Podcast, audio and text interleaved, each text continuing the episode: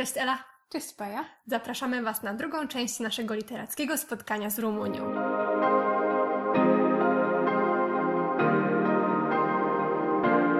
Po pierwsze, bardzo witamy wszystkich nowych słuchaczy i wszystkie nowe słuchaczki, które przyszły do nas z polecenia Rafała Hetmana. Jeszcze raz bardzo dziękujemy Rafałowi za polecenie naszego podcastu. Mamy nadzieję, że zostaniecie z nami na dłużej i że zaciekawi Was literatura, którą chcemy się z Wami dzielić. A dzisiaj będzie to literatura rumuńska. Jak pewnie pamiętacie, w zeszłym tygodniu e, zaczęłyśmy tę naszą podróż przez Rumunię i mówiłyśmy Wam o literaturze faktu, o pisarzach i pisarkach z różnych stron świata, z Polski, z Ameryki, z Rumunii, którzy opowiadają o tym kraju i którzy prowadzą nas przez historię Rumunów. A dzisiaj skupimy się na pisarzach pochodzących właśnie z Rumunii i pozwolimy, żeby to oni opowiedzieli nam trochę poprzez swoje powieści e, o swojej ojczyźnie. Przygotowałyśmy dla Was trzy książki. Wszystkie ukazały się nakładem wydawnictwa Amaltea i zastanawiałyśmy się, jak chcemy o nich opowiedzieć i jak chcemy je Wam pokazać. Trochę tych książek na półce mamy, ale wybrałyśmy ostatecznie trzy i chcemy Wam zaproponować podróż przez historię. Tak więc pierwszą książką, którą Wam przybliżymy, będzie książka autorstwa Filipa Floriana pod tytułem Dni Króla. To była książka, która mnie osobiście bardzo interesowała ze względu właśnie na postać tytułowego króla. Tutaj może trochę powiem Wam o historii Rumunii, ale tak bardzo skrótowo i będę mówić dosyć ogólnikowo, żeby Was wszystkich nie zanudzić, ale osobiście uważam, że jest to super historia. Czy Ty też tak myślisz? Tak, zgadzam się. Właśnie o tej historii chciałam tutaj trochę poczytać e, w tej książce. Zaraz wrócimy do tego, jak e, ta książka sobie poradziła z naszymi bardzo wysokimi oczekiwaniami, ale tak jak mówisz, słowem wstępu powiedz, dlaczego powinno król, nas to interesować, tak. dlaczego ten król? Tak, y, no w ostatnim odcinku mówiłyśmy bardzo dużo o komunizmie i oczywiście ten komunizm tutaj u nas też się pojawi w tych kolejnych książkach, ale teraz zostajemy na chwilę z królem i z monarchią. W drugiej połowie XIX wieku udało się zjednoczyć dwa księstwa Mołdawii i Wołoszczyzny. I wtedy możemy mówić o powstaniu mniej więcej takiej Rumunii, jaką znamy teraz. Y, miało tam miejsce kilka ciekawych ruchów politycznych, tak czy inaczej ówczesny władca Aleksander Jan Kuzak, książę, został obalony przez opozycję, wygnany z kraju, no i teraz klops. No nie mamy, kto będzie nami teraz, kto nami będzie teraz rządził. I co ciekawe, Rumuni zdecydowali się na monarchię. No ale trzeba było znaleźć króla. I znaleźli tego króla w dzisiejszych Niemczech. Był to późniejszy król Karol I rumuński. I to właśnie on poniekąd jest powodem, dla którego sięgnęłyśmy po tę książkę.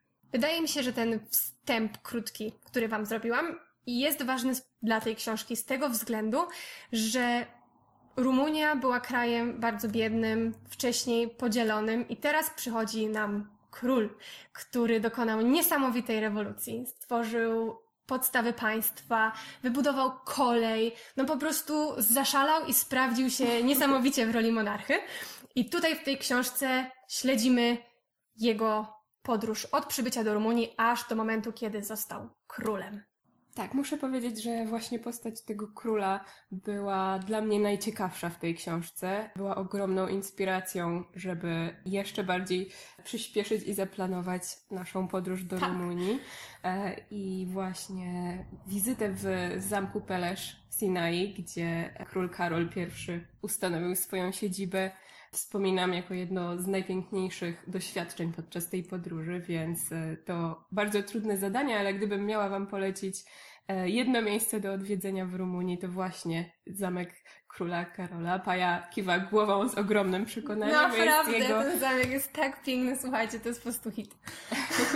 ale przede wszystkim e, dla mnie nie tylko samo jego zewnętrzne piękno, ale też wszystkie e, innowacje, e, nowinki technologiczne, które on tam wprowadził. Właśnie dowiadujemy się z tej książki, że król Karol był ogromnym fascynatem technologii i techniki. Fascynowały go nowe rozwiązania wszystko próbował u siebie, u siebie w domu, chciał to po prostu przetestować i tak się złożyło, że mieszkał wtedy w Rumunii, więc dzięki niemu Rumunia była na czele właściwie e, państw rozwijających się pod względem tego wprowadzania, oczywiście tylko w, w, zamku, tylko w najważniejszych budynkach, ale jednak przewyższali na przykład e, dwór angielski pod wieloma względami, jeśli chodzi o, o nowoczesność. Więc, Więc słuchajcie, nietuzinkowa postać. Nietuzinkowa postać, tak. I teraz przechodząc do książki, pewnie zmartwi Was informacja, że król Karol nie jest, jak się okazuje, główną e, postacią występującą w tej książce, bo głównym bohaterem jest niepozorny dentysta Józef Strauss. Tak, który przybywa za królem Karolem do Rumunii. On tak jakby idzie jego śladami, obserwując wszystko tak, jak być może obserwował to przyszły król Karol, pojawiając się w zabłoconym Bukareszcie i próbując jakoś tam odnaleźć się, stworzyć sobie życie. No jest to taka lekka książeczka, napisana takim zabawnym, trochę gawędziarskim tonem. I postać, która powinna być pierwszoplanowa, czyli król tutaj jest na drugim planie i te wszystkie bolączki, które przyszły król Karol ma w związku ze swoim pojawieniem się w tym nie jeszcze nierozwiniętym kraju, tutaj pokazane są z punktu widzenia y, jego dentysty. Może jest to pewnie zrozumiałe rozwiązanie, bo nie każdy pewnie może utożsamiać się z królem, natomiast łatwiej nam utożsamić się e, z takim przeciętnym obywatelem, przeciętnym mieszkańcem wielkiego miasta e, w środku zachodniej Europy, który nagle wyjeżdża i znajduje się w zupełnie obcym miejscu, bo jak sam Józef Strauss mówi na początku, kiedy usłyszał, że ma się przeprowadzić do Bukaresztu, to nie był pewien, gdzie to miasto się znajduje. Był jedynie pewien, że gdzieś daleko, w miejscu odsuniętym od centrum Europy od i od, cywilizacji, od cywilizacji właśnie. Więc myślę, że ten wybór, zdecydowanie się na pokazanie tego wszystkich wydarzeń z perspektywy takiego bardziej przeciętnego człowieka jest, e, jest zrozumiały. Natomiast trochę nam szkoda, że to nie król Karol odgrywa tutaj główną rolę. Jak... Ale ma epizody, jest tutaj, nie martwcie się. ma wiele epizodów. Zresztą bardzo podoba mi się w ogóle przedstawienie wielkiej polityki w tej książce i ukazanie takiej trochę przypadkowości, w trochę prześmiewczym stylu, jak do tego właściwie doszło, jak zapadały takie decyzje, kto właściwie je podejmował i jaki wpływ ma na nie przeziębienie albo ból, ból głowy, e, które w pewnym momencie wpływa na, na losy kraju. Tak więc to jest nasza pierwsza propozycja dla Was, Filip Florian, Dni Króla. Okej, okay, idziemy dalej. No, po monarchii przyszła pierwsza wojna światowa, druga wojna światowa i komunizm. Ela, ty masz na nas pierwszą książkę. Powiedz nam coś o niej. E, tak, pierwsza książka, też pierwsza e, z literatury rumuńskiej, którą czytałam, więc nie wiem czy z tego względu, ale wspominam ją bardzo dobrze. A jest to książka Christiana Teodorescu Megidia, Miasto Ukresu. Bardzo ciekawa pozycja ze względu również na swoją formę. Ta książka składa się z 103, o ile dobrze pamiętam, szkiców, jak to zostało nazwane na okładce, więc takich bardzo krótkich, kilkustronicowych, a czasami jednostronicowych rozdziałów, e, których bohaterami są e, mieszkańcy właśnie tego tytułowego miasta. Więc trudno tutaj mówić o takiej spójnej fabule. To jest e, raczej taki kolaż, jakaś mozaika, która pokazuje nam nie tyle losy e, konkretnych bohaterów, co właśnie miasta, co społeczeństwa, tego jak ono funkcjonuje, jak e, przeplatają się e, losy różnych postaci. Jest to kolejna z książek, którą wybrałyśmy, bo właśnie umiejscowiona w czasie pomiędzy monarchią a komunizmem mniej więcej, bo w bardzo burzliwym okresie w latach 30. i 40. XX wieku. To oczywiście wpływa na, na mieszkańców i pokazuje nam tutaj autor historię e, w takich urywkach, w kawałkach. Myślę, że to jest bardzo ciekawe przedstawienie historii takiej, która nie jest pokazana z perspektywy czasu w jakiś uporządkowany sposób, jako ciąg wydarzeń, gdzie dostrzegamy co się z czym łączy, co na co wpływa, jakieś właśnie e, związki przyczynowo-skutkowe. E, widzimy tylko poszczególne wydarzenia i one splatają się z małymi wydarzeniami z życia codziennego mieszkańców. Oni nie są jeszcze w stanie ocenić, czy to, co się wydarzyło, jest ważne, czy będzie miało na nich jakiś wpływ. Myślę, że to jest bardzo cenna perspektywa, bo my zawsze jesteśmy przyzwyczajeni patrzeć na historię z oddalenia. Tak, I... że jedna rzecz się skończyła, od razu zaraz na drugi dzień zaczyna się coś nowego, a tutaj rozumiem, że tak jak mówisz, że to jest pokazany proces, jak powoli zachodzą pewne zmiany i, i, nie można określić jakiegoś jednego konkretnego punktu w historii, co okaże się ważne, co mhm. wpłynie na mentalność społeczeństwa. Mam rację? Tak, właśnie tak jest. Poza tym e, myślę, że cenna też jest e, taka uwaga tutaj, która wy, wypływa właśnie z lektury, że to nie jest tak, że jeśli mamy do czynienia z jakąś wielką historią i z strasznymi zmianami, to nagle zatrzymują się wszystkie nasze drobne, błahe sprawy w życiu. To się po prostu łączy i nie możemy przestać żyć tylko dlatego, że jest wojna. Wchodzi nowy ustrój, że jakiś przewrót. Tak. Właśnie, tak. więc tutaj łączą nam się drobne problemy, jakieś głupie spory, jakieś drobne radości tych mieszkańców właśnie z, z bardzo strasznymi rzeczami, z takimi jak właśnie powstanie i działanie Żelaznej Gwardii, prześladowanie e, Żydów i innych mniejszości, wojna, potem zmiana frontu, która nastąpiła w Rumunii z tym wszystkim muszą sobie radzić mieszkańcy, a jednocześnie trzeba nadal prowadzić restaurację, trzeba nadal prowadzić dom publiczny, burmistrz nadal musi podejmować decyzje, nadal trzeba chodzić do modystki, zamawiać sobie nowe ubrania itd., tak itd., tak więc e, bardzo ciekawe połączenie w tych szkicach życia miasta z życiem większego świata, tak myślę, można to podsumować. To bardzo ciekawe, że tutaj tak jakby historia pokazana jest z punktu widzenia większości. To znaczy patrzymy na społeczność, na mhm. społeczeństwo mhm. i to, jak ono funkcjonuje w zmieniającym się czasie, w zmieniającej się historii.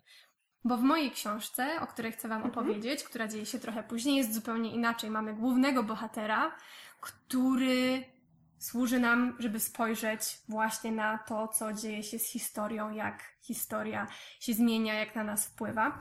Jest to książka Matei Brunul z Jana Dana Teodorowici. Mhm. Czy to jest taki główny bohater, jest takim everymanem z tego powodu? Wydaje mi się, że trochę tak. E, mhm. Tutaj mamy historię włosko-rumuńskiego marionetkarza i jego lalki. Mhm. Jak możecie się domyślać, motyw marionetki jest tutaj bardzo widoczny. Co nie znaczy, że ta książka jest jakaś bardzo naiwna czy prosta w, w przekazaniu tej metafory. Mhm.